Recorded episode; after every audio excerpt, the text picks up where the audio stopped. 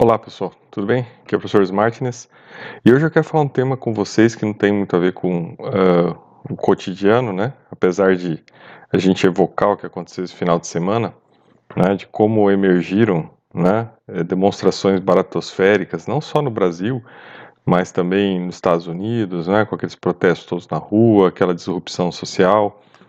Então a gente está vendo, né? Que que esse século né? e isso já não é uma constatação de agora, esse século provavelmente né, vai ser o século das paratrosferas. Né? Só que também vai ser o século dos oásis.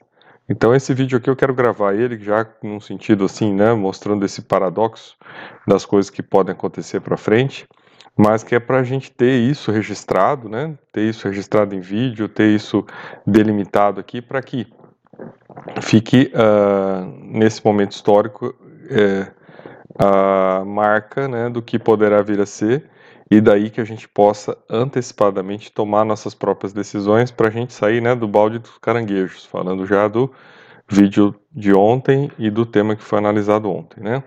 Então vejam só, esse, esse título que eu coloquei aqui hoje, né, desse, desse, dessa análise, é o século das baratrosferas e dos oásis. Né? Então a gente está vendo que o, que o século XXI está caminhando né, por uma, uma, uma escalada né, de conflitos, de tensões, né? Então, primeiro começando com esse problema do coronavírus que espalhou pelo mundo todo, né? E daí toda uma conflitividade com o modelo chinês, né? Com o modelo fascista chinês, né? E ali sim a gente pode chamar de algo fascista. Então, como lidar com esse modelo, né? Com essa ditadura, né? Que se pretende ser um grande player e até o maior player mundial, né? E para tanto ele usa todos os recursos, todas as possibilidades, né? De uma guerra assimétrica, né? De uma de uma provocação, né? Do mundo. A gente pode dizer hoje que o Partido Comunista Chinês é uma das maiores baratrosferas do mundo, né? É formado por é, quase 100 milhões de pessoas que têm, né? É, a missão de dominar o planeta, né? De impor a sua ordem ditatorial, a sua visão de mundo, a sua visão né, é, de servidão do mundo a todo o planeta. Então, essa é uma coisa que a gente tem que demarcar aqui, deixar isso registrado em vídeo, né, para que é, se possa ter, é, no inconsciente coletivo até humano, a gente ter essa informação e a clareza em relação ao que nós estamos lidando com essas baratrosferas. Então, a gente já pode ver né, que é, a China já está se tornando uma baratrosfera, né? Um país totalmente distópico, né? Onde as pessoas estão lá sob total controle ditatorial, né? De um sistema digital e não tem muita opção de sair disso. Então a gente vai ver né, uma escalada da formação desse tipo de baratrosferas, né? Todos os países que tiverem ditaduras e foram se apoiando no modelo chinês vão criando mais espaços ditatoriais, mais espaços baratrosféricos no planeta. Então isso aí vai, vai ter uma expansão nesse, nesse século, e isso já começou, né? A China vai se espalhando, vai tentando aumentar o seu poder de influência e vai se associando a ditadores, né? A locais onde é, não existe a democracia. Então, se você for ver, né, fazer um estudo geopolítico, você vai ver como é que a China está se espalhando no planeta. Bom, por outro lado, né, a gente começa a ver que apesar disso, né, apesar do fomento a crises, ao conflito, ao autoritarismo, a gente vê do outro lado que existem, estão surgindo medidas, né? Estão surgindo contrapontos no sentido de se formar oásis, né? Locais de refúgio contra a barbárie, né? Contra esse, esses modelos, né? Que vêm aí é, junto com China e Rússia. A gente começa a ver então que existem modelos que acabam começaram a surgir e esses modelos, por exemplo, tem no Brexit, né? No Brexit uma uma ocorrência bem interessante quando a Inglaterra decide sair né, da União Europeia, ela está sinalizando que ela pretende proteger, por ser também né, um, um território né, insular, ela pretende proteger a sua nação, né, se isolando e criando suas próprias regras né, e se mantendo protegida. É, então, isso é um sinal de um oásis de informação. Né? Então, a gente vê que a Inglaterra já está partindo para isso, ela está partindo uma posição de criar né, um oásis, uma situação protegida em relação ao caos paratrosférico que pode vir pela frente. Então esse é um local. Outros locais que a gente pode pensar, né, eu não coloquei aqui, mas por exemplo a Suíça, né, que sempre foi um país que procurou se estabelecer a par, né, de tudo que acontece né, na União Europeia e no mundo. A Suíça, apesar de estar na Europa, não faz parte da União Europeia, então ela está ali protegida, né, e também pela localização geográfica dela.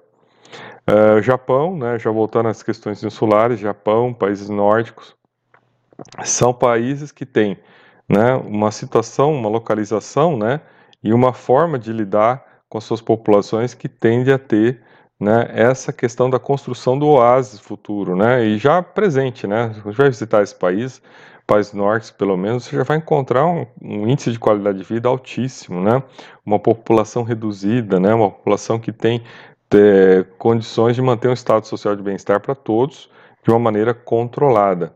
E outra das coisas que vão impactar muito nessa questão do, do né, das baratrosferas e dos oásis é a questão do aquecimento global. Né? Dependendo de quanto for esse aquecimento global, né, porque a questão não é dizer que se vai ter ou não o câmbio climático, o câmbio climático ele está em curso.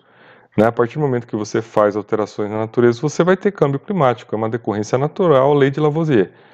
Agora, o que você tem é saber o quanto isso vai impactar, né? Então, assim, quanto mais calor você tiver, melhor para esses países, porque eles estão numa área né, temperada e logo eles vão ficar com um país com, com uma temperatura, um clima mais ameno. Por outro lado, né, países onde estão né, já em áreas quentes tendem a piorar a sua situação, o que vai causar né, problemas ambientais, problemas de produção de alimentos. Então tende aí a, agravar a situação das baratrosferas, né, nesses países mais quentes, onde o câmbio climático vai interferir grandemente né, nessas situações. Até uma reportagem que eu coloquei aqui, depois podem acessar no nosso blog aqui fazer leitura, né, do que está acontecendo agora, né, na África e na Índia, né, a maior nuvem de gafanhotos nos últimos 100 anos, né, a maior nuvem de gafanhotos, é uma seca grandiosa, né, é, um calor também, né, podendo chegar aí a mais de quase 50 graus. Então, assim, são situações que, uma vez agravadas ou continuadas, né, podem demonstrar que esses locais tendem a se transformar em baratrosferas, né, porque eles vão provocar uma situação, um caos ambiental e essa população toda ali vai estar sujeita a uma situação que não tem precedentes. Né, e devido à superpopulação, isso vai impactar muito mais. Então, locais onde há superpopulação, esse é um outro dado que a gente tem que começar a perceber em relação às baratrosferas, né, que geralmente Baratrosferas são lugares que tem muita população. E se tem muita população, tem vários problemas. Tem toda a tensão, né? Lembra da, da teoria do, do, do né? dos caranguejos no balde? Quanto mais caranguejo no balde, mais tensão, mais desconforto, né? mais agitação, mais incômodo, né? É, até mental. Né? É, o, a, a distopia ambiental provoca problemas de saúde mental. Então, isso tudo vai estar impactando e uma vez que isso aconteça nesses locais, a tendência de você ter né, conflitos sociais, confrontos, disrupções e até a formação né, de governos autoritários é muito grande. Então, nesses locais há uma propensão aonde né, é, possam acontecer essas baratrosferas. E mais que isso, né, uh, a partir do momento que nesses locais se formam né, é, pessoas com ímpeto destrutivo, né, é, pessoas que tenham né, a vocação para destruição, que a sua pulsão de morte esteja acima da sua pulsão de vida, né, que essas pessoas, por uma insatisfação crônica, frustração, tendem a canalizar suas ações para a destruição, né, a usar a destruição como um meio de saciar sua, suas frustrações, é, sem uma condição de imposição de ordem, né, de delimitação, sem um nível de discernimento, racionalidade social alto, esses locais tendem a caminhar para o caos e logo, uma vez que se chega ao caos, ou uh, vira terra arrasada, né, ou se parte para o oposto da teoria do caos, que é o estabelecimento de uma ordem, uma ordem autoritária ditatorial que venha para impor, né, de uma maneira rígida. E daí isso difere muito dos locais onde a gente vai observar que existem os oásis, né? Os oásis geralmente são locais onde você já tem a manutenção da ordem estabelecida em valores sociais, né? E aí, claro, existe um Estado democrático de direito já estruturado, já, já estabelecido, né? Vide Japão, vide Inglaterra, vide né, países nórdicos, vide Suíça, que são locais que estão estruturados, estão geograficamente protegidos e logo têm condições de manter, essas, manter essa situação no tempo. né, se manterem fechados contra isso. Uh, a gente não faz análise aqui dos Estados Unidos porque os Estados Unidos é um paradoxo. Né? Você pode tanto continuar no modelo atual dos Estados Unidos, como você pode caminhar para uma ordem ditatorial, né? para um, um país que pode vir a sofrer aí situações graves, se tornar uma grande ditadura também. Né? A gente não sabe o nível da baratrosfera que está lá, né?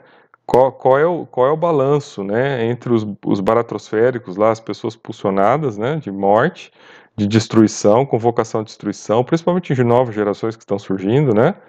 E qual é o nível de quantidade de pessoas que querem manter a ordem, né? E se também essa situação, uma vez ocorridas disrupções, isso não provoca é, a separação dos Estados federados, cada um por si.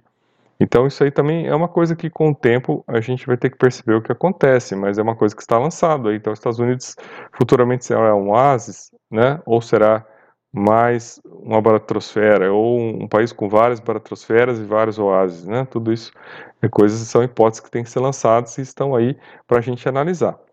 É, e daí, né, fazendo um fechamento aqui, que é já recapitulando e né, recuperando o que foi dito no vídeo, nos vídeos de ontem, é que quando você está no balde de caranguejo, quer dizer, quando você está dentro de uma baratrosfera, que você está naquela situação onde você não consegue sair, você vai tentar sair, o caranguejo, o outro caranguejo te puxa para baixo, e você fica ali até que você chega em desalento e começa só a puxar os outros para baixo, fica também ali preso. É, a questão que nós temos que analisar é o seguinte: só existem duas formas de você sair, né, nessas baratrosferas. Ou alguém te tira de lá, e nesse caso, ou, e no caso aqui da nossa análise, ou você pega e vai embora, né, do, do país, no caso vai embora do Brasil, né, ou você é, começa a criar, né, a trabalhar dentro das tuas pulsões de vida para se somar a grupos que tenham também pulsionamento de vida e que visem cooperativamente construir uma saída para a bratosfera, né? Essa saída seria o quê? Um oásis, né? Locais específicos onde existam, né? É, condições de sobrevivência, condições ambientais, condições, né? É, condições é, de cumprimento de ordem, estabelecimento de ordem, respeito da ordem, né, controle populacional, né, manutenção de um certo nível populacional sustentável, e daí esses locais tendem a permanecer enquanto oásis no meio do caos, né, então tendem a, é, no longo prazo desse século, né, é, estar ali sendo um paradoxo no meio das baratrosferas que podem surgir por toda essa distopia, essa disrupção que a gente anda vendo. Então, se você tem essa visão construtiva, né, de mundo, se você entende o que está sendo falado aqui, né, então participe, né, então ou, ou você, né, começa a fazer seus planos de morar no local que tem essas condições, né, que vai manter essas condições nesse próximo século, ou você começa a colaborar para que aqui no nosso país a gente construa isso, né? Crie oásis locais, some-se com pessoas, né, que têm essa pulsão de vida, têm essa visão de mundo, né? Querem o melhor, querem evitar a destruição, some com essas pessoas para que aí sim, né, haja uma força, uma cooperação social que permita que em alguns locais esses oásis sejam estabelecidos. Né? Esse parece ser é, o caminho, a visão de mundo para a passagem deste século e dessas coisas que a gente está vendo, né? Essa intensificação das baratrosferas, né? Das disrupções que a gente está vendo, dos conflitos, das crises todas e do que poderá ainda vir pela frente.